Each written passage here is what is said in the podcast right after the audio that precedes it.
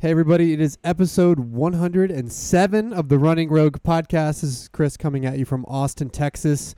I am with special guest James Dodds is in the house, coach and athlete here at Rogue Running in Austin with me. He's been on two other episodes, episode 8 where we talked about Austin Marathon strategy and episode 37 which was basically Steve James and I riffing about running true or false we got to some existential places I know on that podcast, but that was a lot of fun. James is back with me just to talk about a topic that we're going to cover today, which is, I think, going to be interesting for everybody as we enter 2019. We want to talk about staying healthy as a runner in 2019, and we've got some points to bring you there about things to think about for your routine. Call them resolutions, call them whatever you want, but some tips that we would have for staying healthy as a runner in 2019. We'll get into that in a second. Welcome, James. Hey, thanks. Super excited to be back. It's good to have you. You guys, we call, or at least I call James the Reverend runner, so to speak. He's he likes to preach at times, but he's not preachy, and is always good for a chat on philosophy and sports and all things running too. So I'm excited to have you on as we go into our intro, before we get to our main topic, which I said is staying healthy as a runner in 2019, I wanted to ask you a couple questions. It's the new year. It was a slow running week, so I don't have a lot of current events to cover. But I've got two things I wanted to tee up with you, James. First, as a fan, and I know you're not a running nerd like I am, where you don't dig into all the little things, but I know you're a fan of sport and you have a running fandom that is there. It's just not quite the insane level that is mine. But I wanted to ask you who are some of the inspiring runners for you as a fan? Um, yeah, you're right. I'm not the running nerd in the sense that I have not done my homework and I don't stay in tune with who's on top. Um, my heroes are still like Paul Terranova and, and Allison Macsas. Those are my local heroes. Two that, very good ones. Yeah. Um, so they'll always be like um, the epitome of what a runner is for me. But um, there there are two that, and I didn't even mean for this to have a theme, but we can we can give it a theme. Uh, mm-hmm. two athletes that when I was first coaching, reading a ton, um, and diving into the sport, um, that I feel like the running world lost to for completely different reasons, um, were Sammy Wanjiru and uh, Daniel Komen.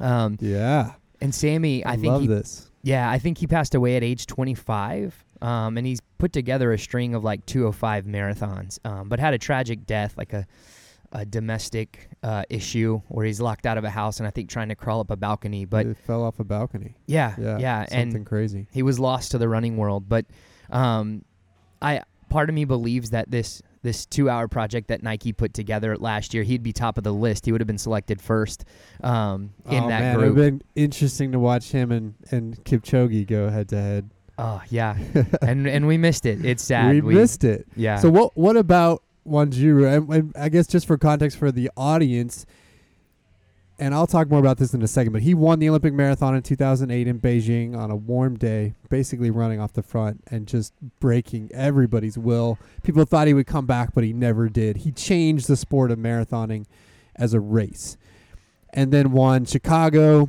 and London as well as majors after that, and then died at an early age. But what, what did you connect with with him? Um, you know, I don't even know if I would say I like. I, I tend to be a fan of these people that I, I can't necessarily connect with. They have like this X factor where they just stand out. Um, and he was special. He was unique, and you just wanted to sit and watch. You wanted to. You know that I'm a big LeBron James fan, oh, and God. so uh, his here big, we go. Yeah. We already have a LeBron reference. Yeah, we can't get past like three minutes in. Yeah. but I mean, he had that tagline for a long time. Witness. It was just like, hey, you're gonna witness greatness. Yeah. Um, and when I was reading about Sammy, and you know when he won the it was the 2008 games, right? Yep, Beijing um, and then I think he won Chicago a couple times.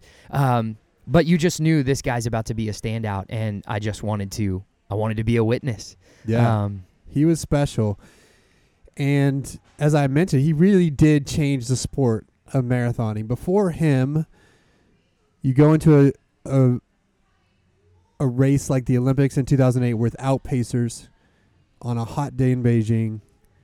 The expectation was that it would be a tactical affair, that if anybody did anything crazy like go off the front, that the best strategy would be to let them go. They would come back to you, and that's really as a as a the marathon in its, in its history, a lot of that had played out. If anybody made drastic moves early, then oftentimes they would come back because the world hadn't figured out how to sustain these paces for 26.2 miles.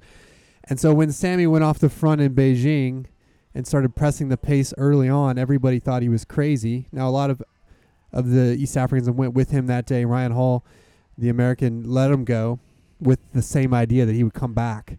And he never came back. He never his will was never broken. He ended up setting the Olympic marathon record that day in, in 205 and change in what in a time that people thought wasn't possible on a tactical or a raced marathon without pacers. And it was just otherworldly. And then he went and he and, and then he went in Chicago and London and won in ways that were aggressive, that were brash, that people had never seen somebody approach the marathon that way with that sort of recklessness, but then being able to back it up as well. And so he literally changed the sport, and then we lost him. But since then, races are run completely differently now in the marathon because of Sammy Wanjiru. It's pretty Yeah. awesome. I like it is very LeBron James esque in a sense. Obviously, LeBron has a staying power that almost nobody can replicate in sport, in that he's been at the top for a very, very long time. And Wanjiru might have been that, but we lost him too early. So he was more of a.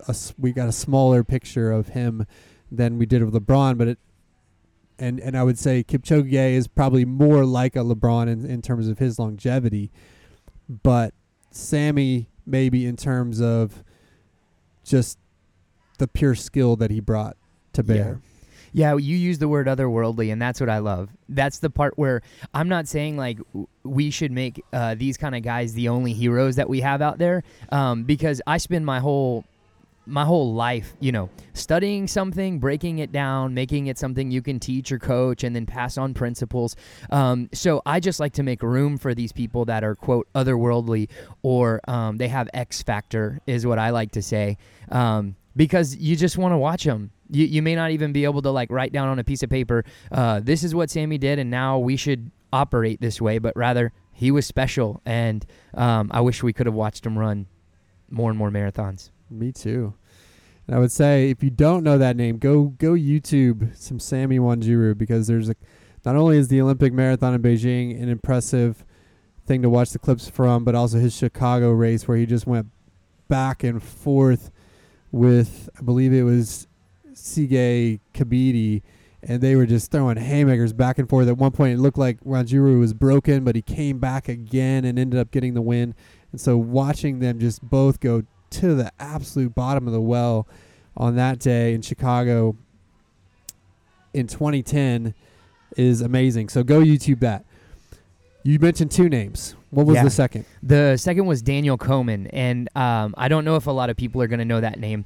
But again, when I first jumped into coaching, this is like you know eight nine years ago now, maybe back when I was um, uh, coaching out in Cedar Park, reading every single piece of literature I could get my fingers on. Um, I think I was always a little bit afraid I wouldn't know enough for the in crowd of runners. um, I knew I had studied up and was ready to be a good coach, but um, I still feared what I didn't know, so I thought I had to get you know deep into Yeah. all these athletes' stories. Uh, but Dan, I, I had read um, uh, the Perfect Mile uh, about Bannister breaking the four-minute mile, and about the same time, I'm reading articles that were coming out about Daniel Komen, who broke back-to-back four-minute miles. He ran two miles in under eight minutes, um, and it just blew Still holds the world record, 758 for, Yeah. the, for the two mile world record. It's just unreal. And you know what was really interesting about him is that uh, we didn't lose him to the sport uh, because of a tragic death, but he walked away. I mean, he he just he ran sub eight minutes for two miles, and then he went and just wanted to live his life. He walked away from the sport.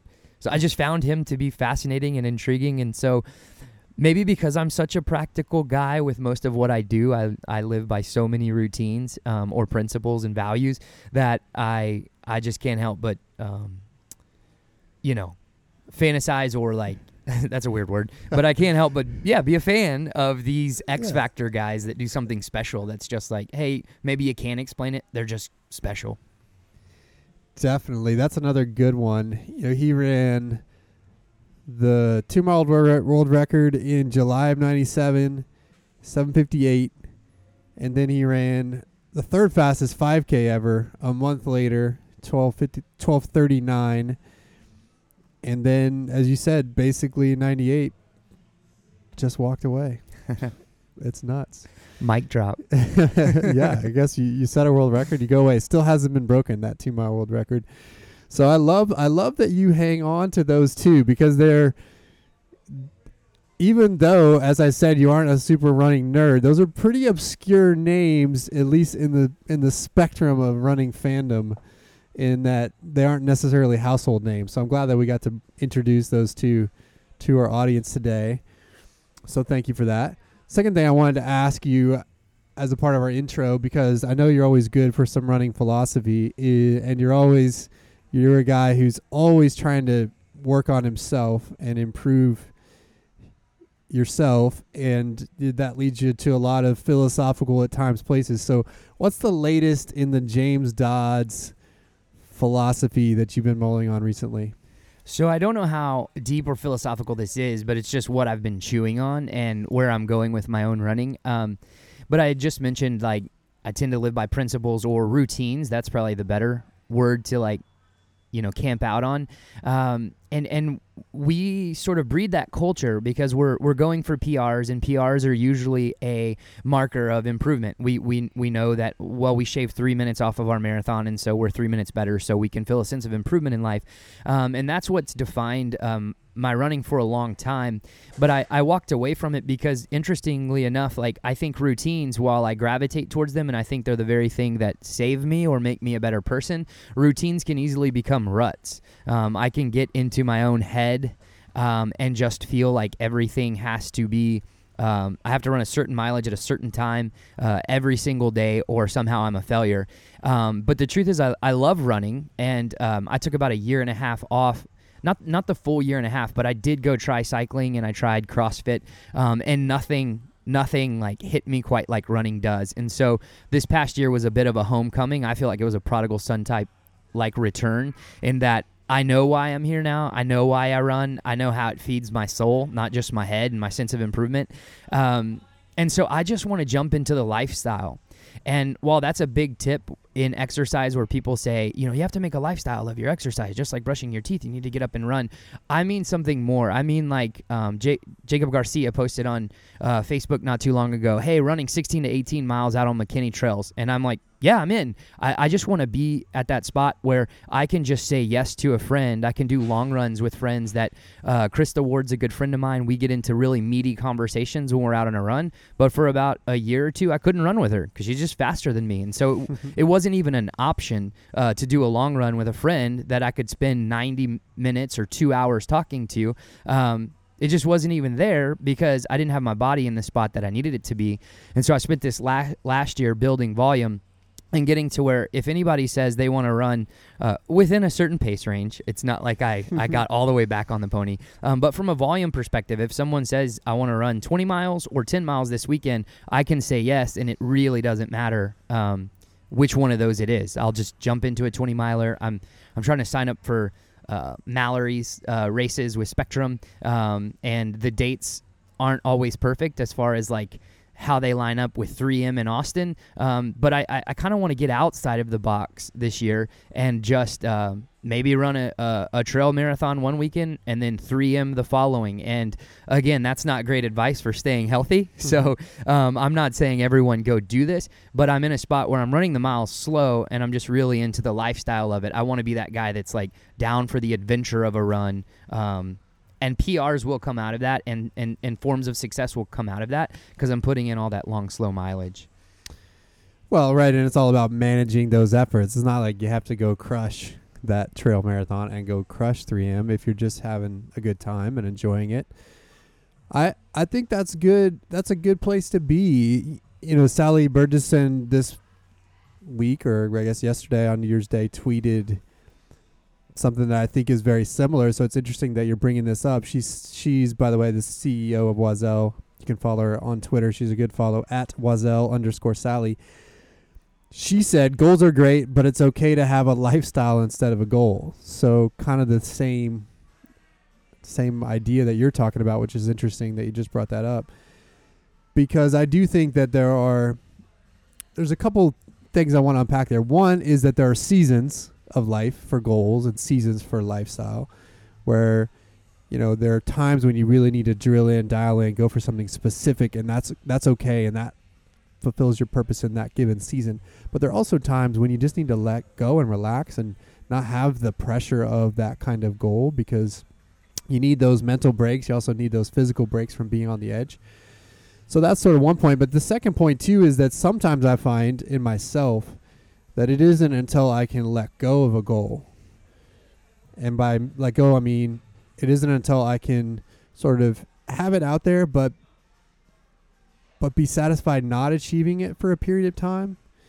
It's not until I let go of it that I can actually get to a place both mentally and phys- mentally and physically that will allow me to then actually get access to that goal either in that season or in another season because sometimes we get so dialed in, so aggressive, so specific in our tunnel vision towards one thing that it actually limits and hinders our ability to get that one thing, right? And so sometimes for those reasons I think you just have to sort of let it go, let the goal go, live the lifestyle, focus on the process is another way of saying it. And then and then it'll come back to you. And so that's good advice. I Yeah. like the Mullings there. Yeah, I, I think that's well said too, because a, a big lesson I've learned uh, in 2018 actually is that, um, at least what I you know wrote down in my own journal in my own perspective is that um, life's not linear; it, it is circular and it's dynamic. Um, so yeah, I'm not I'm not throwing that out there as like advice for every runner to follow, but that is the season that I'm in, um, and I and I think I'll probably spend the first six months of the year just enjoying the lifestyle of being a runner. Um, and for me, this time, like you talked about it from being able to let go of a goal, I had a three or four year window. Um, back when I was working here at Rogue, I come in and talk talk your head off, you know, telling you about all my runs. I was going after a fast 10K time, going for marathon PRs. Um, so I had that phase. And then I want to add that phase in again, um, but I think I want one more layer like this next six months where it's just pure lifestyle. I'm gonna have a ton of miles. I want to run 2,000 miles this year. I I want to in some ways front load that because the second half of the year I think I'd like to add PR goals back. But for now, just enjoy it and jump Yeah. in and, and be there with friends. I like it. It's a good place to be going into 2019, and I think is also a good segue for our conversation about staying healthy in 2019 because we will talk a little bit about mindset in in staying healthy in 2019, and we'll get so kind of I think come back to this topic a little bit as we talk through this. So here's how this is going to go, and just so you guys know, uh, if you don't remember, James is a coach here at Rogue. He's been a coach with us for a long time. Has also been an employee of ours, and so he's been a Rogue through and through. So I'm about to lay out eight things on my list for ways to stay healthy as a runner in 2019. James has not heard these, but he's both an expert as a coach, but also has his own opinions as an athlete. And so he's just going to weigh in with me, and we're going to go back and forth and beat these ideas around and maybe come up with some new ones to add to the list as we go. But I was mulling on this topic recently as I was preparing macros for this next season for my for the groups that I coach here, and wanting to think about as a part of those macros how to make sure that we got to the finish of them. And so that along with just, you know, some New Year's kind of thoughts in my own head about being an athlete and what I want to accomplish in 2019 got me to this list. And so we're going to we're going to go through it. Eight things and James you can react and then we'll add to it at the end and see where we end up. So this should be fun. One point though before I go into the eight things, the reason that this is important if it wasn't obvious is that yes, I want you to be healthy as an athlete in 2019, but not just because of 2019, but because of every year and therefore every day, week, month of work that you can put in consistently in this game of running, the better you'll get the next year and the next year. So this isn't just about 2019, this is also about 2020 and 21 and 22 and the years ahead because if you're healthy and consistent in this year, will lay a foundation that you'll literally be able to draw on for years to come. And so that's why this matters. This doesn't just matter for the goals that you may have for this year, it also matters for whatever goals you might have long term in the sport. And so reminding you reminding you now before we go into this that that is the main goal here is that consistency over time that will allow you to be your best running self. So, here we go. The eight things, James. The first one I'm going to start with is actually sort of resolution oriented. I'm not a resolution guy. I'm not necessarily against them, you know, if you have if you have resolutions, fine. I'm not one that makes them myself. I sort of believe that hey, if if at any point I feel like I need to change something, I just need to do it whenever that happens and not necessarily have a special time of the year to think about it. So I'm not really a resolution guy, but I am somebody who respects resolutions and in particular I respect those that have metrics around their resolutions because those things are more tangible, measurable versus hey, I'm going to start consistent strength routine in 2019. Well, what does that look like? How are you going to know if you succeeded in that and what's going to keep you going past the first 3 weeks of this year, right? And so if we're going to talk about resolutions, I want to propose a resolution that will also keep you healthy as a runner in 2019, and that relates to sleep. As we've talked about many times on this podcast, sleep is your number one recovery tool. None of us are probably getting as much sleep as we need. And yes, you know, the doctors will say we need seven to eight hours or whatever. I know for many of us with kids' jobs and running and everything else going on, that's unrealistic. But I do think that there is a realistic thing, which is that you can at least commit in 2019 to taking a nap a week. One nap a week. Fit it in wherever you can. I don't care if it's at 5 p.m. after you get home from work and it's 30 minutes, or if it's a Saturday afternoon and you get in an hour or two hours, or heck, sometimes I'll sleep for two and a half hours if I'm lucky on a Saturday afternoon. But a nap a week in 2019 to just boost your sleep deposits. Now, the science would tell us that napping, in addition to your normal sleep cycles, isn't necessarily a replacement, meaning it's not one for one. If you normally get six hours of sleep and you take a two hour nap, that's not the same as getting an eight hour block. But it is better than just the six. So I, w- I would like to propose to my audience that if recovery, if injury prevention is an issue for you, commit to a nap a week in 2019. I like that. That's very controllable. I think it's interesting you went to the nap. Okay. Um, I, I'm guessing it's because you wanted to make it very controllable. Controllable, manageable, and measurable. Yeah. Um, a couple things come to mind. One is like as far as other resolutions uh, within you know sleep itself is um, I would say know your number. You know everybody's kind of unique in that seven to nine hour window. Some people can get away with six. Um, they're rare, but some people really do function really well on six. I would say know what your number is. Like I'm a just over eight guy, prefer nine, um, and so that's harder to do seven days a week. How Um, often are you getting eight or nine hours of sleep? More often than most people. I'm That's- a sleeper. That's impressive. Yeah, yeah.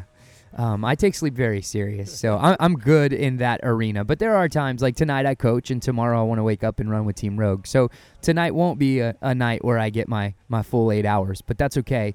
Um, because where I'm going with it is whatever your number is. If you know you're really healthy at seven, seven and a half, eight, whatever it may be, um, I would push even further and say try to do it four four nights a week. Um, and the reason being, all of my athletes will know this when they when they first get into a program. If they're somewhat newer, um, I'm always going to push them to run four days a week because we live in that seven day cycle, and we're teaching the body that we're doing something more often than we're not. There's no like right down the middle or half and half. If you do something four days a week, then you do it more often than you don't because we live in a seven day world. Um, and so I would say go for the go for your number four nights a week if you can. Um, but I know people have lives, kids, jobs, you know, all that. Um, the other thing, oh, go ahead. I think you want to say Well, I was just Yeah. going to ask you if you were a napper. So I'm I'm not a napper, but you know what? Um, I want to turn this to the central nervous system in a second. But Okay. I, I'm a dozer sometimes. So like, I believe sometimes in like checking myself, like especially Saturdays after a long run. Go to coffee and tacos. I'm buzzing around on caffeine and a bunch of adrenaline. Um, probably woke up that morning at 4:30 or 5 o'clock. So, you know, I'm just wired up, and um, sometimes I try to check myself before I go to the next activity, whatever it may be, just to sit in the chair and calm down. And every now and then I'll doze off, which gives me an idea of just how tired and taxed I am. Because if I don't sit in the chair just for a few minutes and let the central nervous calm, central nervous system calm down, I won't have a very, you know, good understanding of actually how I'm feeling or if I'm a little overtaxed. Um, and then, you know, living in Austin, Texas, it's likely that I'm going to be drinking alcohol later that night. So you can just get yourself in a bad way um, and not be fully recovered for a couple of days because you're just go, go, go in Austin, Texas. You make a good point there. And that's something for me. I'm not a huge napper, but I do like my nap, especially if I can get one on the weekend on either Saturday or Sunday afternoon. Sometimes that's hard with the kids, but I can get that extra nap in, it does help me feel better going into the next week. But sometimes I might be sitting there and there might be a game on or something, and I'm thinking, you know, I probably can't sleep. I'm awake, fired up by Texas beating somebody in football. But if I let myself just get away from that, lay down in bed, put my phone away without any expectation necessarily that I can sleep, but just commit to laying down for 15, 20 minutes and see what happens. Oftentimes I'll end up asleep and then I'll wake up whenever 30, 40 minutes, 50 minutes later and it'll be like, wow, now I feel really good. Yeah. Yeah. So I do think it's not necessarily that you have to sleep. Just find that space where you can just be present and not looking at something or stimulated by something because that can also help too. Yeah. And before we move past sleep too, I wanted to flip it a little. So that's like us setting a goal around I want to sleep this much in the name of recovery. But um, sleep can also be an indicator too. So um, if you're someone who's trying to be intentional about sleep, um, sometimes when we're overtraining, our heart rate is our heart rate is still up. Um, you can check your heart rate in the morning after you sleep, um, but also just l- looking at it, looking at your sleep cycle as an indicator of like, am I laying down and I can't go to sleep? Um, it could be stress from work, um, but I do see a lot of athletes where you know if they're they've got a big goal and they're hammering their body, their central nervous system is taxed and it is fired up, um, and they're not able to slow down and rest and recover. And so it can also be an indicator as much as it can be a goal to uh, To back achieve off. or yeah, Yeah, yeah, that's a good point. When my sleep health is good, that means I usually have the pieces together in the right way. Not too much, but enough Yeah. also to make you tired. okay, so that was number one, sleep. Number two, I'm going to go on a little bit of a rant here. Mini Yeah. rant. Mini rant. And I think it's also interesting that it, this is coming at this time of year because a lot of people in my world that are runners, admittedly, that are geeking out about running and that post often about running on social media, they're posting the Strava videos, you know, that show how many miles you run and how much elevation, how many, uh, how many feet of elevation you've gained, and and it'll show you if you watch it who you ran with the most, all that stuff. And so, and then occasionally people are just posting their total mileage for the year as I don't know if that's a humble brag or what makes them feel better about themselves. That's not something that I care to do, but I'm not throwing stones at those who do. But I will say, and I have to say this carefully, sometimes I judge people based on those numbers. Maybe not in the way you'd think, but because look, we're all on our own journey, and however many miles you want to run in your world is your business. And I'm proud of you for getting out there and moving. But as a coach, when I sit there and see some of these numbers for certain athletes, I'm thinking, oh man, like either that's not enough or that's too much sometimes. More often, that's not enough. And so I want to submit my second thing for staying healthy in 2019 is actually to run more. I think, and again, this is specific to those who have big goals in the half marathon or marathon. And what I believe as a coach who believes in mileage matters is that if you run more easy miles, oftentimes that actually allows you to operate in a better space, to be healthier as a runner because you're preparing your body, you're taxing it in the right way to take the load of the goals that you have. And if you're a big if you have a big marathon goal in mind, if you have a big half marathon goal in mind, I want to submit that you should be running at least 30 miles a week year round, at least. So that puts us at at least 1,500 miles a year if you're looking at that yearly total. And so some people, uh, I think, are that I think are serious about their goals. And again, I'm not naming names or throwing stones. To each their own. Mm-hmm. But as a coach, I look at these totals, and if somebody says hey, I'm proud of my 1200 miles, and I know this is a person who is serious about their marathon goals, then immediately I'm thinking that's not enough. Not only because they're not going to get the aerobic benefit they need to get their goal, but also they're not doing the work to prepare the neuromuscular system for the load that it will take to get their goal when they do ramp up for it. So, if you have big goals in the marathon or half marathon, 1500 miles a year at least. Now, ideally, like you said, Kara Goucher and her husband Adam Goucher have a have a thing called Run the Run the Year, where you can sign up to try to run more than 2,019 miles in 2019. That's over or 40 miles a week, or just under 40 miles a week, and certainly that's better than 30. But I think you have to have you have to be running a minimum consistent mileage year round in order to stay healthy and running, and then ultimately also get the goals that you want.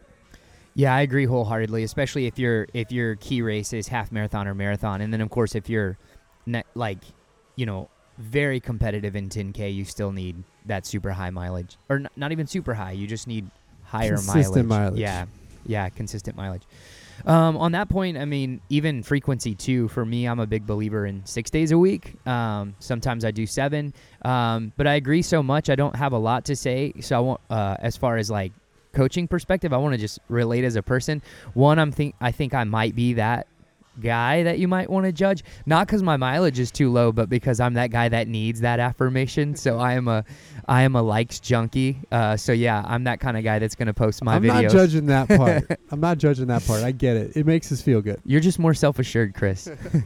um, no, but I love I love to do that. I love the affirmation. Um, and you know, you've already mentioned I'm existential. I'm philosophic, uh, or philosophical. Um, yeah, those things are true. And so I've analyzed it and thought I shouldn't need this, but you know what? I do. It works, so I do it. Um, but yeah, that that higher mileage is, um, but but slower pace is something that's so hard for I think newer athletes to trust.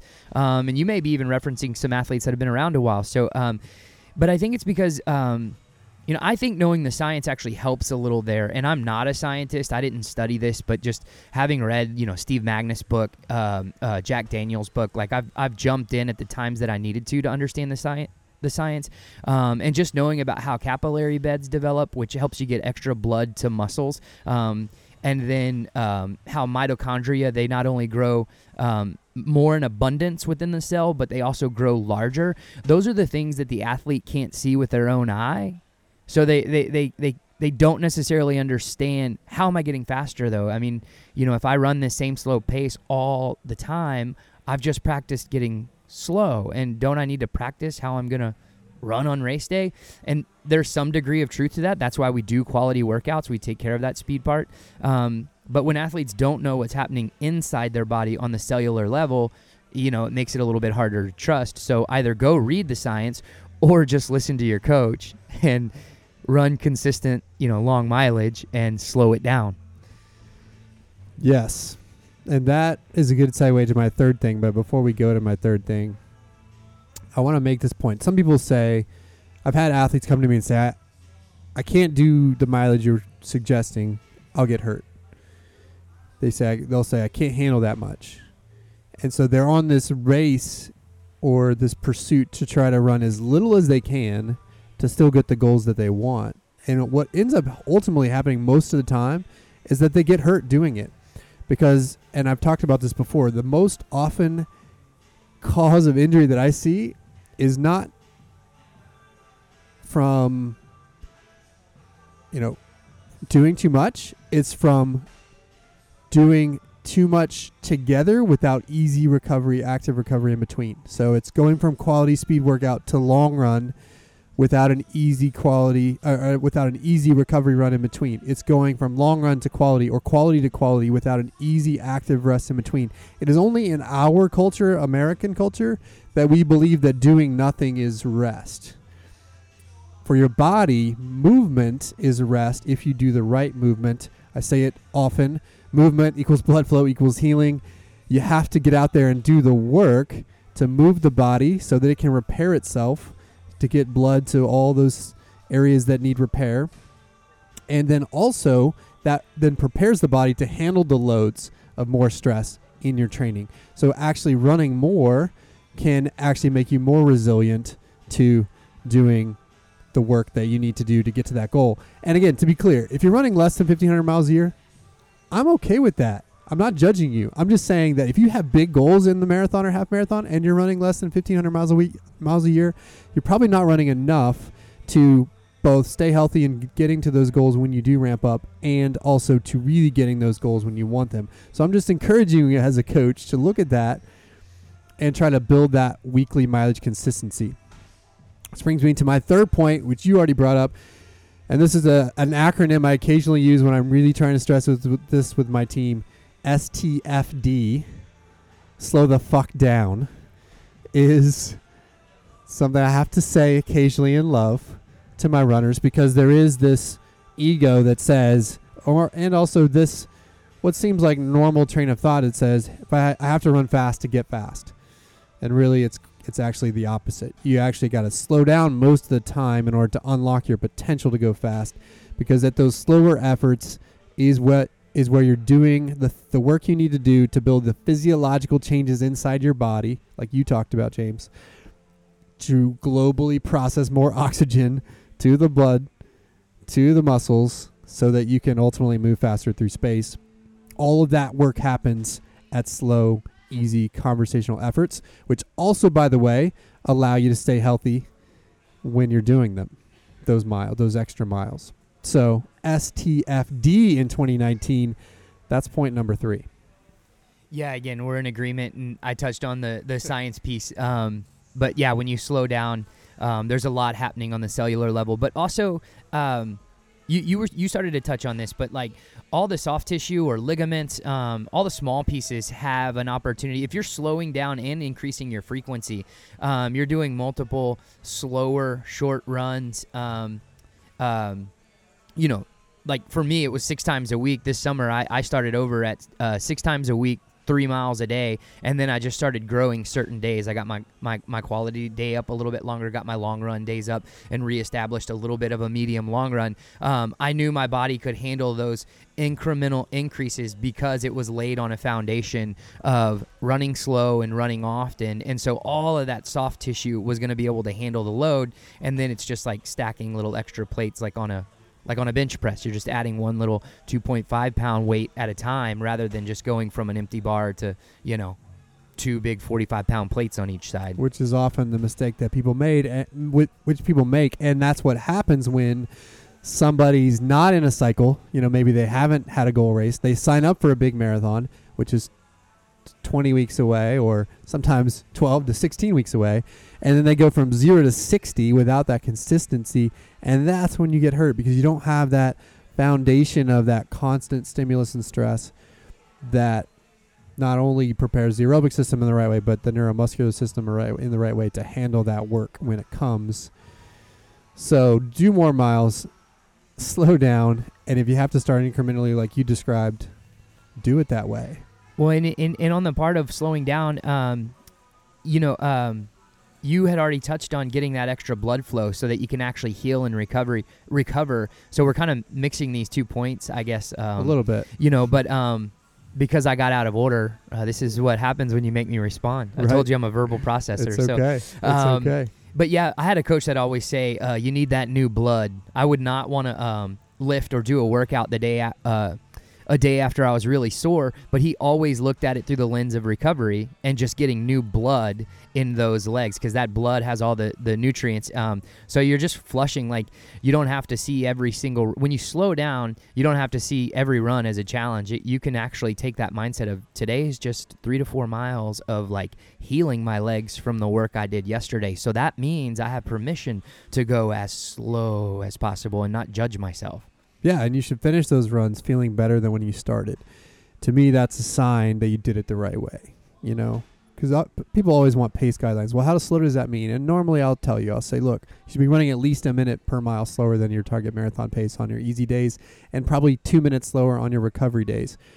But it's not really about that. It's really about the effort, and you should finish those recovery runs or those easy runs feeling better than when you started. And if you do, if you do, and you feel like you could do more, then that means you probably got the effort right. And if you don't, then you probably went too hard and you need to back off even more. Sometimes if I recommend running with slower friends on those days because not only does it help pass the time because you've got somebody to talk to, but it also forces you sometimes to to run at paces that you wouldn't run if you were just by yourself. Is that why my fast friends reach out to me on Wednesday mornings? Yeah, right. I'm the slower friend they're reaching out to. Maybe, maybe. I'm the other kidding. the other related point that I want to mention from Kate Barrett, who I just had on as a guest talking about season three of our podcast training, she was providing a tip to our podcast group in our first week, first week's episode for that group, and she said, "Good advice," which is something that I've followed for a long time with my Garmin, is turn off the auto lap. You know, the Garmin comes out of the box with the auto lap turned on set at a mile, so it beeps every mile, which gets you in this habit of paying attention when it beeps and seeing how fast you ran that last mile. And so she was suggesting turn off that auto lap, which I haven't had my auto lap on personally forever because I don't, you know, I don't care on most days what pace I'm running. It's about the effort. And so that's a tip for those that can't can't turn off that Hmm. desire to look at the watch. Just turn off the auto lap or ideally some days don't wear your watch at all. All right, so that was number 3. Number 4 I'll give you is more prehab related. We talk about this a lot on our show of figuring out that routine that you need to stay healthy versus having to try to cover things up once you actually break yourself. But I'm going to recommend that if you haven't already, one, listen to our episode number 80 where we had Jay Dicharry on. He wrote the book Running Re- Running Rewired. Also wrote the book Anatomy of Runners. Both great books on how to stay healthy as a runner. He's a physical therapist by training, but I think his second book, Running Rewired, is the practical guide for both assessing your own weaknesses and the things you need to work on, as well as then correcting them through simple, easy routines and exercises that he provides, basically paint by numbers in that book. So get Running Rewired if you haven't. Read it, do the self assessment in there, and figure out the two or three exercises. Start with two or three that he would recommend to help you start working on those weaknesses. Because if you start building your sense of strength as an athlete and not just a runner, you'll be healthier in 2019. I know you like Jay. Yeah, I love Jay. Um, I wanted to be Jay for a long time. Um, I've I've heard him speak a couple times, and I read uh, Anatomy for Runners. So I haven't read the um, more recent one. You got to read the new one, Running Rewired. It's yeah, it's it's basically a follow on, a practical kind of follow on from Anatomy of Runners, and that one had a lot of the practical too. But this kind of takes it to another level of just really paint by numbers. Here's how to figure out where your weaknesses are and what to do to fix them. Yeah, I mean, what you said is the best advice, and that's you know get personal and find out your own limiters, um, so you can develop them. And then I would say, generally speaking, if you just had to throw something um, universal out there, is it's never going to hurt you as a runner and as an athlete to develop your hips and your glutes. Um, I've seen so many injuries, um, or so many athletes say, "Yeah, you know, I've got you know X problem." Yeah, in my ankle and my calf and my foot, wherever it is, and they go see a PT and they come back and they're like, well, well, I had glute deficiencies. Um, I don't know how many times. It's like 90% of diagnosis is that your right. hips or your glutes aren't strong enough. And so if you're someone who's not going to take that extra time to do the full assessment, that's the best advice. But if you're not going to go that far, um, just add in a hip and glute routine um, that you do consistently because that's going to cover a lot of it. Um, and if you would be perfect or you would be your best self, then go even further, get Jay's book, um, and find out your own specifics. Yeah, I like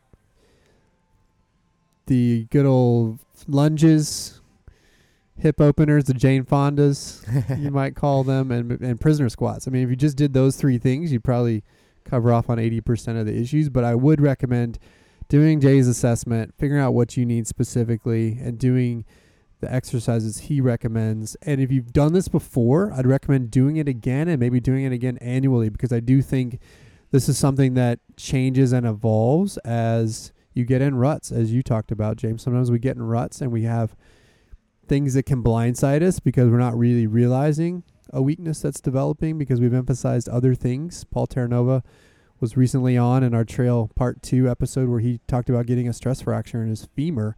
A guy who's traditionally been very, very healthy as a runner who also happens to do a lot of strength stuff, but had developed a little bit of a blind spot for one particular area related to strength that ultimately cost him several months of of being out of the game and then rehab to get back from it because he had just realized not realized that that weak spot was kind of becoming a bigger issue.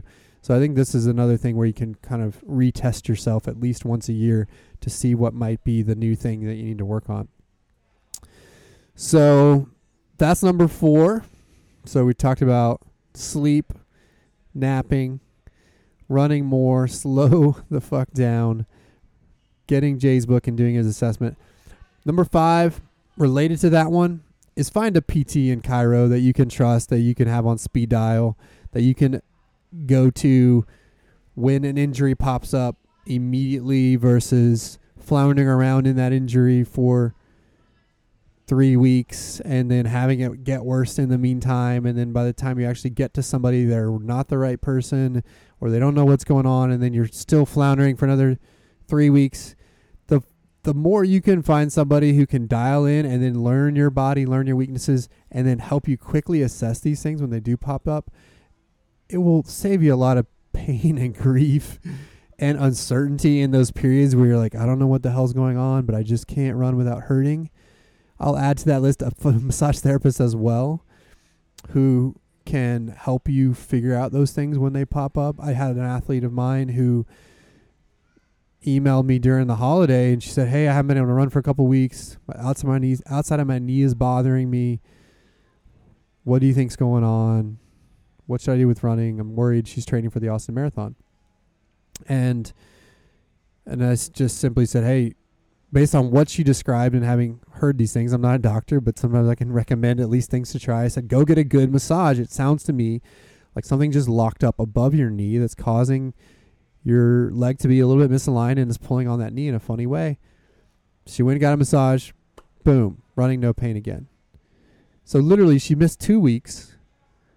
And I'm not throwing stones at her because she's learning, but she missed two weeks because she didn't have that person she could just go to. And then when she found them, went to them, it was it was fixed right away in a day's time. And sometimes that's the way it can happen if you have these people that you can tap into.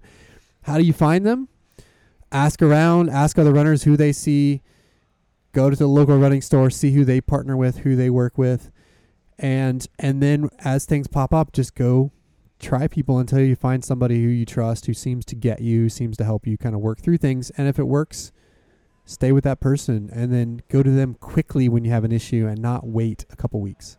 Yeah, I like the piece about asking other runners too, because um, you definitely want to find someone that understands why re- why we run and how important it is to us. Because um, there are some folks out there in the medical field that are like, "Stop running, you're gonna lose your knees, and you'll you know not walk after the age of 60." Um, and they're rare, but still, you want you want somebody that gets runners and understands both why we do it and what we're doing to our bodies on a regular basis. A um, couple of other thoughts popped into my mind. I know your general advice is line these folks up, but um, you kind of touched on it. But yeah, the longer you go with a little nag or a niggle, and then you don't know who you're going to meet. I mean, um, who you're going to go see, and you got to do your research, etc. The longer you're messing with that, um, the more you're eating into. You know, you've built up a lot of um, volume. You've probably built up fitness, um, and you're really thinking about some race day. But um, if you lose, if you let something go on too long, it's going to take a lot longer for that recovery process um, to happen. You're going to start doing PT work, and it's going to take, you know, if you've been dealing with it six weeks, it's going to take that long, if not longer, to get out of it. Um, and I know that's kind of just generic, but um, I think you get the the idea of like, uh, in order to protect the fitness that you have, uh, line it up. Um, and the last thing I want to say, because it's on the same topic, we used to I used to have this as a talking point every season, but um, we grew up under that statement of no pain, no gain. Um, but there is definitely a difference between training pain and injury pain. Um, so that idea of like being able to think like hey is this something that's like general soreness on both sides of the body and both quads feel the same well um, yeah you might have just had a, a, hard run the the day prior but the more specific and focal if it becomes unilateral it's on one side of the body that's starting to sound a little more like a, uh, you know, an injury type pain or an overuse issue. Um, the no pain, no gain thing really applies, I think, more of the lungs and the chest and maybe in the head when you're in a quality workout and you're trying to hit certain paces that you know are just outside your reach. that's when my lungs burn, my ribs might burn. I feel a little bit lightheaded. That's the kind of pain I'm supposed to fight through. Um, not a specific pinpoint pain down in my Achilles just on the right side of my body. That's that's not the pain I run through. right. You make a good point there, and that is a learning process for athletes is to figure out the difference between that generic training soreness and what might be an injury. Having done this now myself for 18 years of running, I know when something is at a level 1 pain if it's something that's going to move higher than that because I've, I've I've dialed in. Not always, but most of the time I know if I can feel something that's level one, that's unusual, that's new, that's different, that's distinct. I can tell you at that level if it's going to become a bigger problem or if I'm going to be able to manage it and work through it myself. And so now I might get something that's a one or two, and I'm going to go see somebody just say, Look, I'm still running. I'm doing everything normally, but I know this is going to become a bigger deal. Help me make sure it doesn't. So I can get to that level now with my body having learned it over 18 years, and not everybody's going to be there. But you are, if you have especially that practitioner to partner with, you'll be able to figure that out, and you'll learn. You'll learn what's what's something to, to just manage yourself, get spend a little more time on the roller with, perhaps, or just get a massage versus something that you need to actually see somebody about. But if you have that partner, and I think ideally a partner as a practitioner that you can be on at least a phone call basis with or a text message basis with who understands you, who you can, you know, maybe message after hours and be like, hey, this happened to me on my run. This is what I felt. Should I come see you? Should I not? Because oftentimes then they can also help you triage and save you time and money. Maybe if it's like, hey, just get a, you know, just do this and see how that affects you and then come see me if it doesn't work. So you can potentially develop that kind of relationship where you can get ahead of it and maybe not even have to see them if you have that sort of text or phone call relationship. And most of these practitioners, PTs, chiros that operate in this space are open to having those kinds of relationships. You have to obviously feel them out for that and and you know be respectful of their personal time as well. But a lot of them are wanting to help. And so they want to have that kind of relationship if you're willing to develop it. All right, so that was number five. We got three more. And I'll go a little more specific, and I've got two more general, general ones to wrap things up to kind of put a bow on this topic. My number six is to trail more. And you talked about it being able to jump in on an 18 mile run with Jagar at, at McKinney Trail, McKinney Roughs, or whatever. I submit that for road runners, you should be jumping on a trail at least once a week for an easy run that might not be mileage based, that might be just time based to not only work the soft surfaces and not have the same pounding that you're going to get on the roads, but also to work the other stabilizing muscles in your lower legs, ankles, and hips because you're moving on that more dynamic terrain to help you develop those supporting muscles, the glutes and the, the little stabilizers that you don't necessarily see they're going to help you ultimately become a more healthy runner on the roads. Not to mention the benefit of simply mixing things up. The trail is fun, it's dynamic, it's more you're you're you're doing forest bathing or whatever they call it. I know that's kind of a thing that people are talking about now. You're like bathing yourself in nature. So there's I think also a mental element of just being able to zen out a little bit and let go of the the craziness of the roads and so jump on the trail once a week for an easy run and take the time that you would run your road run in in whatever mileage. If you're gonna, if you're doing an eight mile run and that takes you an hour and 15 minutes, instead of doing eight miles on the road, go run an hour and 15 minutes for whatever distance that equates to on a trail. And you'll get the same benefits aerobically and physically. Maybe the mileage will be less, but the, you'll get the same benefit from the work. And you'll work those little muscles I talked about, and you'll just enjoy it and have fun with it. So jump on a trail.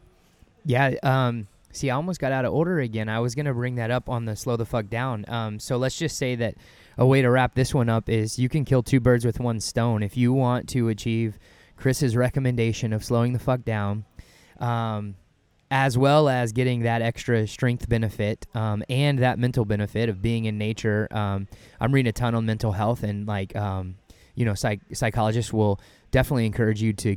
Uh, I think the guy I'm reading, um, Thomas Moore, um, always says it in such a way of uh, get as close to beauty as you possibly can, and of course, what you know besides nature can deliver you know full on beauty.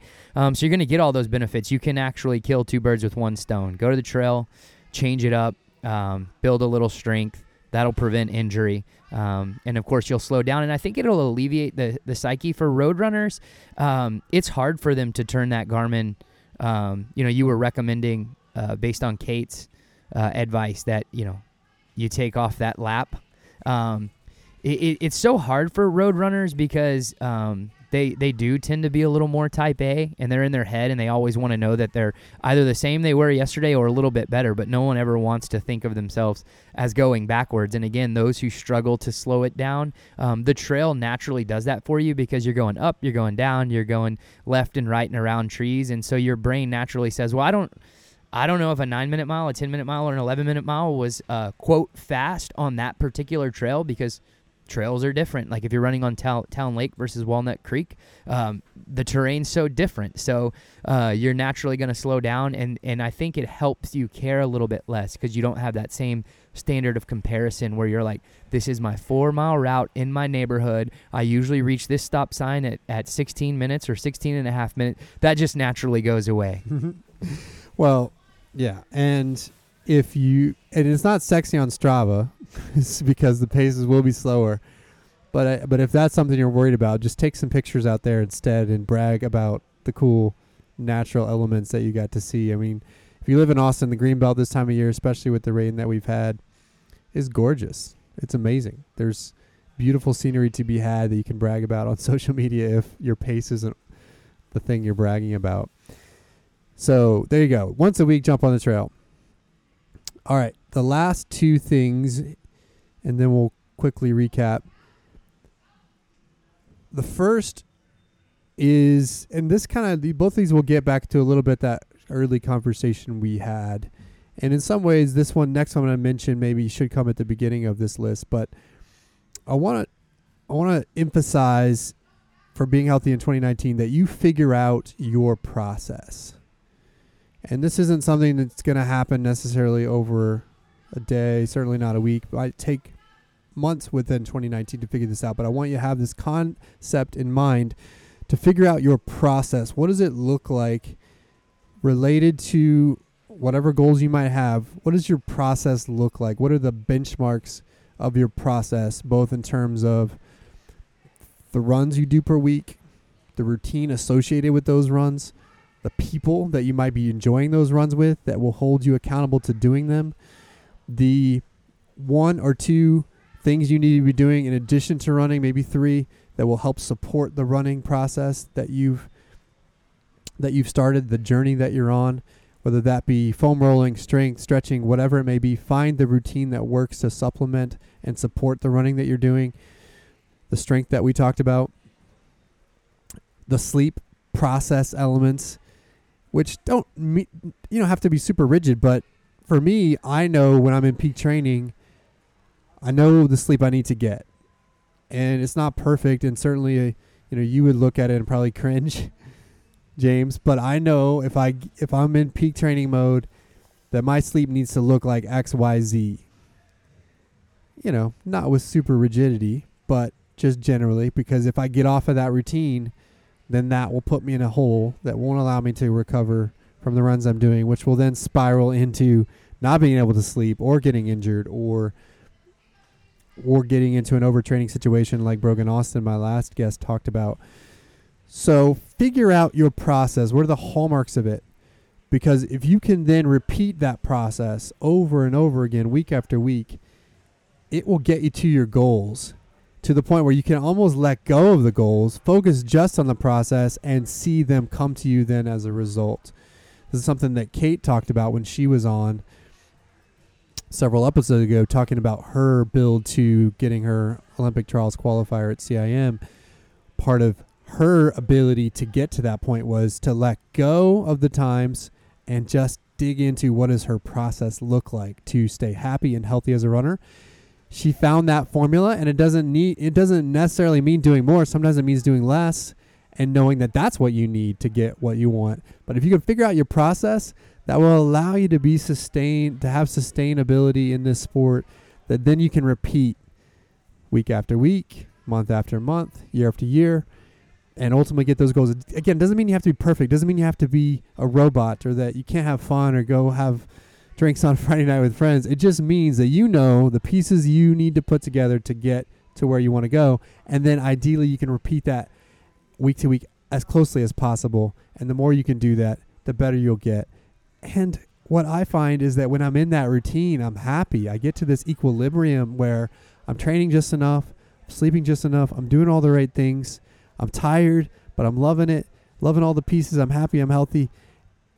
And there's there's gratitude, there's magic, there's happiness in being embedded in that routine. So, what have you to say about that, James? Just a couple like popcorn thoughts. Um, again, I love it. Um, one, I want to say like it, it, takes the thought out of it. Um, use your coach um, because they can give you advice on like um, what an ideal setup might be. Um, but you you touched on like who you're gonna run with at times, and something like sparked inside of me of like, yeah, you know, um, I'll listen to these, you know, Navy SEALs sometimes or read their books like David Goggins and uh, Jocko Willink. Uh, they were put on the map by Tim Ferriss and Joe Rogan. Um, and they've got all this great advice about being like your best possible self. Um, and I love reading that stuff. And I can quote and talk and preach all of it. But deep down, I know I'm not David Goggins and I'm not Jocko Willink. So I can soldier on on Monday and Tuesday mornings. I almost never miss those runs. I'm always going to make my long run. So in a way, I've already got three out of my seven days locked down. Um, but finding that process, knowing like I've got buddies I can meet on Wednesday and Friday, it's kind of a social thing. And I know those miles are going to I'm going to get those miles on Mondays and Fridays. So I don't feel the pressure of being this hardcore soldier who drags himself out of bed. It's just like I don't really want to miss out on conversation with Todd and Trey on Wednesday and Friday mornings. And so because those are set for me, that those feel like two free days, I've got to, you know, be an adult and drag myself out of bed on Monday, Tuesday, um, and then Saturday I get to do it with Rogue with friends. And so all of a sudden you, you you might find like five days are locked in, and it doesn't even feel like discipline. Two of the days feel like discipline. Um, so again, to just recap, there one, you know, there can be those fun pieces that like just pull you along things to look forward to where you're not having to always like, you know, have this hardcore attitude. But to like I wanted to reemphasize like leaning on your coach to help you figure that stuff out because the coach the coaches here especially um, they're going to know methodology really well. And so they can give you advice on you know like the frequency the volume the intensity. Like do you, do you need to run five days six days four days? Um, they can talk through those things give you parameters. And then you know those days that are hard for you find those friends and hop in with them. Yes the coach. It should be a collaboration. That's a good good addition to that. I will also say that sometimes you have to be open to this changing and then finding a new equilibrium. I think equilibrium for me, even though I'm, maybe that's a little bit of a geeky term, is is probably what I'm seeking here in terms of the outcome. Like you want to find the support routines, the process that gets you to this equilibrium, happy place with both your mind and your body. For me, my process changed in August building to California International Marathon because my schedule changed. I was coaching more mornings a week instead of running, and so I had to change from running normally at 5:30 with athletes I normally run with to running at 8. At the time, I didn't know if I had anybody to run with at 8 a.m. after I'd coached that morning. And so there was a period of three or four weeks where I was figuring out a new process for me that existed for several months. And as a part of that, I had to play with multiple parameters, not just my sleep, but also the timing of my runs. Found some new running buddies to jump in with at 8 a.m. who could join me. Figured out that I needed some space after that, then to kind of recover and get into my own sort of introverted zone, so to speak, to b- rebuild energy before I jumped back into work. And so I found a new equilibrium, a new process. And so sometimes for people that can change and that's okay. But then just actively put those pieces back together, knowing that you're looking for that happy place again where you're both happy mentally as well as physically. And again, I'll emphasize that sometimes that means subtracting things, not necessarily doing more. So you especially get to that happy place here in your head. Okay, so that was seven. Number eight, I want you to be healthy in 2019 to fall in love with running again in a new way. You know, I think being healthy as a human oftentimes is related to how you feel about your world. You know, are you happy about the place you're in? Are you happy about the things you do, the friends you keep, the work that you do day in and day out? And I think sometimes we forget in the midst of goal seeking to make sure that we're having fun with it, that we love the journey as much as we love and seek those outcomes. And I think sometimes it's easy to get short sighted and forget that. It kind of goes back to the point you made early on about the lifestyle piece. I think this is maybe a, a notch above. Uh, it's a little bit more of an overarching point, but just make sure that you check yourself and you really love what you're doing with the running. You love the process you created. You love the journey that you're on. You know, for me, I started in running because I needed an outlet to stay fit and an outlet to be competitive. As a soccer player who wanted some new way to compete, I found running and that was what got me into running and kept me into running initially. Ultimately, my reasons for running evolved. I still have that competitive side, but I also do it now because I love the people that I run with. I love the connections that I make because of the sport. I also love being just outside and feeling good about moving through space and nature. And so, regardless of what I'm doing, I have an easy way to connect to more than just results with the sport. But it's taken me time to develop that and sometimes i have to remind myself of that. You know i'm doing a season this year in 2019 training for a 50 miler not with any outcome goal in mind except to finish what i started and finish what i say i'm going to do but i'm going to spend a block of time on the trails from april until august training for this 50 miler and then i'll get back to the roads after that but i'm doing it partially because i just want to sort of fall in love with running in a different way again in a way that for me hasn't been a way I've typically participated in the sport. I've done trails, trail racing, but I've never really invested in it for a chunk of time and done that exclusively to train for a big goal. So I'm doing that partially because I needed a break from having the sole focus on the roads and being in love with the sport that way so I can f- sort of find a, a new way to fall in love with it just to give me that diversity of experience while still ultimately building to whatever bigger goals I have. And so, for those out there that might not love what you're doing, that find that that's a grind, find some way just to fall in love with it again, whether it be running with new people, finding a new team, a new coach, doing the sport in a different way, whether it be that be trails or maybe jumping into a triathlon if you want to participate in the sport that way, or maybe letting go and not racing for a bit and just going out and having fun without a schedule. Find a way to fall in love with it because if you do, you'll be healthy as a human and as a runner because you're not going to be stressed and pressing and feeling this burden from it. So there you go. That's my number eight. I like that one. It makes me just want to share. Like it just made me go into my own head and be like, yeah, what do I? I love you. Taught you talked about like the people you run with. So community is a huge one. I know you know running used to be a solo sport, and there there still are a lot of runners who love to just go out on their own. Um, so that maybe they don't need that advice. If they love it already, great. For those that kind of think it's a struggle at times, then yeah, find that community because it's huge. Um, people bond over doing something. I, you know, some of my best friends in college were people I'd played rugby with, um, and at first I didn't even know if I'd like half the guys that I met at the first practice. But you know, when you get beat up on the field a few times together, you you just build a bond. So um, overcoming long runs, etc., is a way to bond um, and increase that love uh, for the sport. I think um, what comes to mind too is ability does matter to me. Um, I know I'm not. I, I'm like a very average guy, and that's not me being self-deprecating. I've always just thought on that. I'm I'm plain old vanilla, you know. Um, so I'm no. I know I'm never gonna set records in the sport of running, but for me, ability is something that um, I'm very proud of. Like it it just resonates inside my own soul that I am capable of running 26.2 miles and because I did the work this past season, I can I can do it almost on um, any given weekend as long as I'm not running it too fast, right? You know, it's pace and all that comes into play, but there there's a love and a pride about just having the ability to um, you know, go out and crush 10 miles with friends or, um, you know, finish marathons. It, it's something that feeds me. So I, I, think part of this requires a little bit of thoughtfulness and, um, you know, honesty. Uh, where where the listeners or the athletes that are trying to think on this last recommendation or last bullet point that you have for them is um, they just need to sit down with a cup of coffee and maybe think about their why for this season too, or what they love about running for this season, um, because it can change. You know, the second the second half of the year. Um, Plus, be honest with yourself if you don't love it. You know, it's okay to be in a space where you're just like, this is a grind. Like, this sucks. I don't like going out doing it.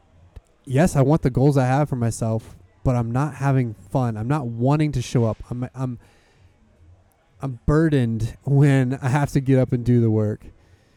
Because if you're always fighting that, you're not ultimately going to be your best self. So sometimes you have to be, just be honest about that and be like, look, I'm not having fun.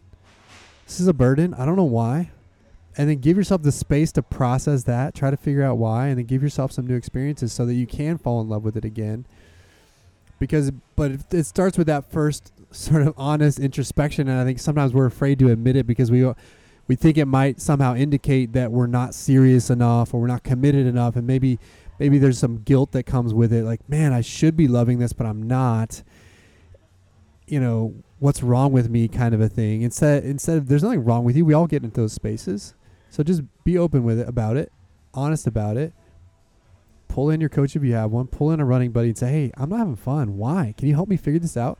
Because then maybe they see it, maybe they feel it, and they can point you in a direction of, "I think this could be the reason why. Let's try this."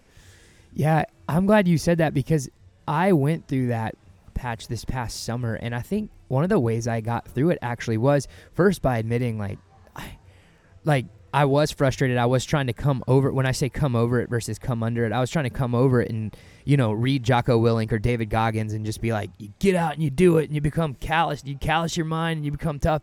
Um, and coming over it wasn't working. It just re- I was getting darker and darker internally in my own mind, and it just wasn't working.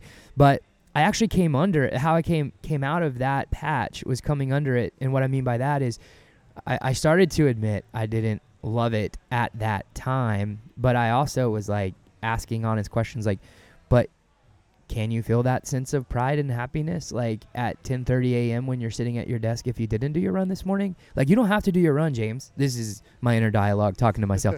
James, you don't have to do your run. You don't have to man up. You don't have to go get that running. Uh, do whatever you want. Like literally, just what do you want to do? And it's almost like that thought started coming back to me.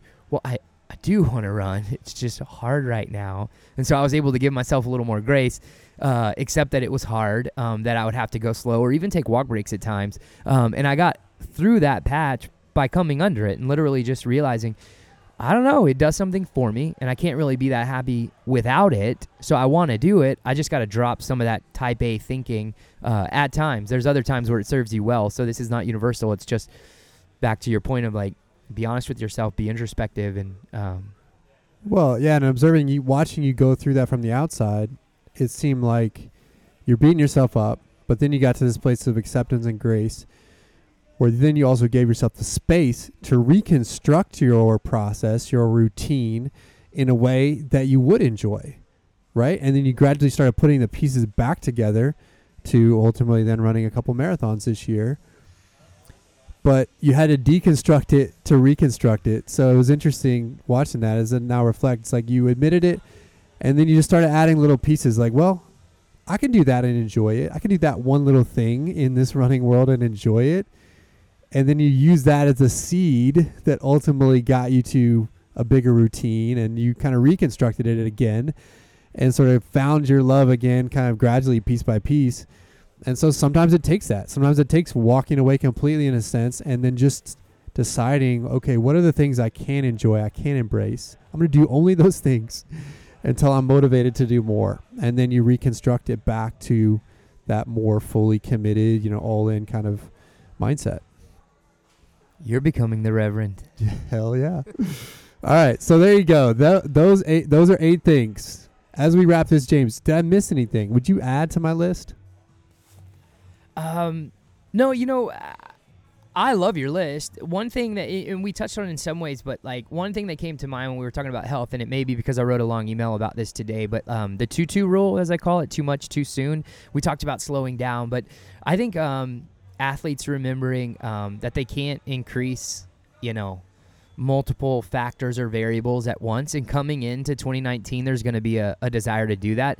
Um, I had someone send me an email, ask me to write a program, and said, I'd like to run a 30K. Mind you, I'm coming off the couch, but I'd like to run a 30K in April. Uh, is that too big of a goal? And I'm kind of tired of my same 10 and a half minute pace. Um, you know, I want to focus on speed. And as a coach, I'm thinking, you want to focus on speed and volume at the same time. right. Right? And you're coming off the couch. It's like no. Like change one variable at a time. Like eh, you know fo- focus on your frequency first. If if like you're coming off the couch just how many days can i run a week? Um, then go after that volume game of like mileage growing up your long run. And then when it's right add the intensity or the speed. Um, quoting jack daniels here but he had a big impact on my coaching um, methodology. Um, but don't the 2-2 rule is doing too much too soon, uh, you break. That's the number one way to break is change two or three of those variables at once. That's the perfect formula for getting injured or breaking. So don't do it. That's a good addition. I had a similar conversation today with the new runner in my group, and we had to dial back a few few variables because she wanted to go after too many things as well. But I've never I've never heard it called the two two rule. I like that. I make stuff up all the time. I love that. The two too much too soon rule. Don't do it. And you're right. This is a time of year where people want to just do all the things. They're like, well, if I just do X, Y, Z, alpha, betas, you know, everything, then I'll get to my goals. And really, it's about one thing at a time. Add one thing, make that work for you, fit that into your routine. Then, if you still need more, add the next thing.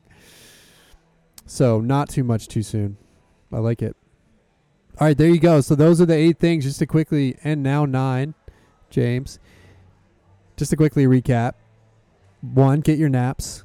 Set a napping resolution. I'm I'm actually gonna probably do this one. Why not? We we all need more sleep. It's not as sexy as some of the others, but I like it. Two, run more. Commit to running more easy miles, which relates to number three, slow the fuck down when doing those more easy miles so you can stay healthy and develop your aerobic system in the right way. Number four, read Running Rewired and do that assessment. If you haven't already, do it again if you have already.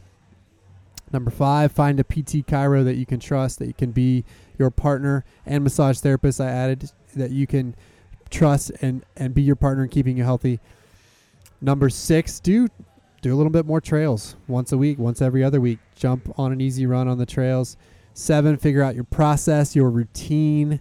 And then finally, find a way to fall in love with running again. If you already love running, find a new way to love it in 2019. I think if you do those things, plus not do too much too soon, as you added, James, you'll be happy, you'll be healthy, and you'll be goal smashing in 2019, which is, of course, what we want as coaches.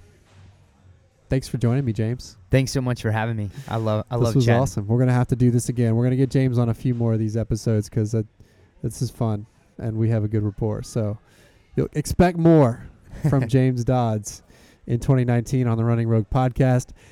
Thanks everybody for listening. This has been episode 107 of the Running Rogue podcast. As always, you can check us out at roguerunning.com or follow us on Instagram, Twitter, or Facebook. And if you haven't already eh, but want to join us, check out our new podcast training group, season three. You have until January 18th to sign up. You can get more info on our website, roguerunning.com. Until next time, we'll talk to you soon.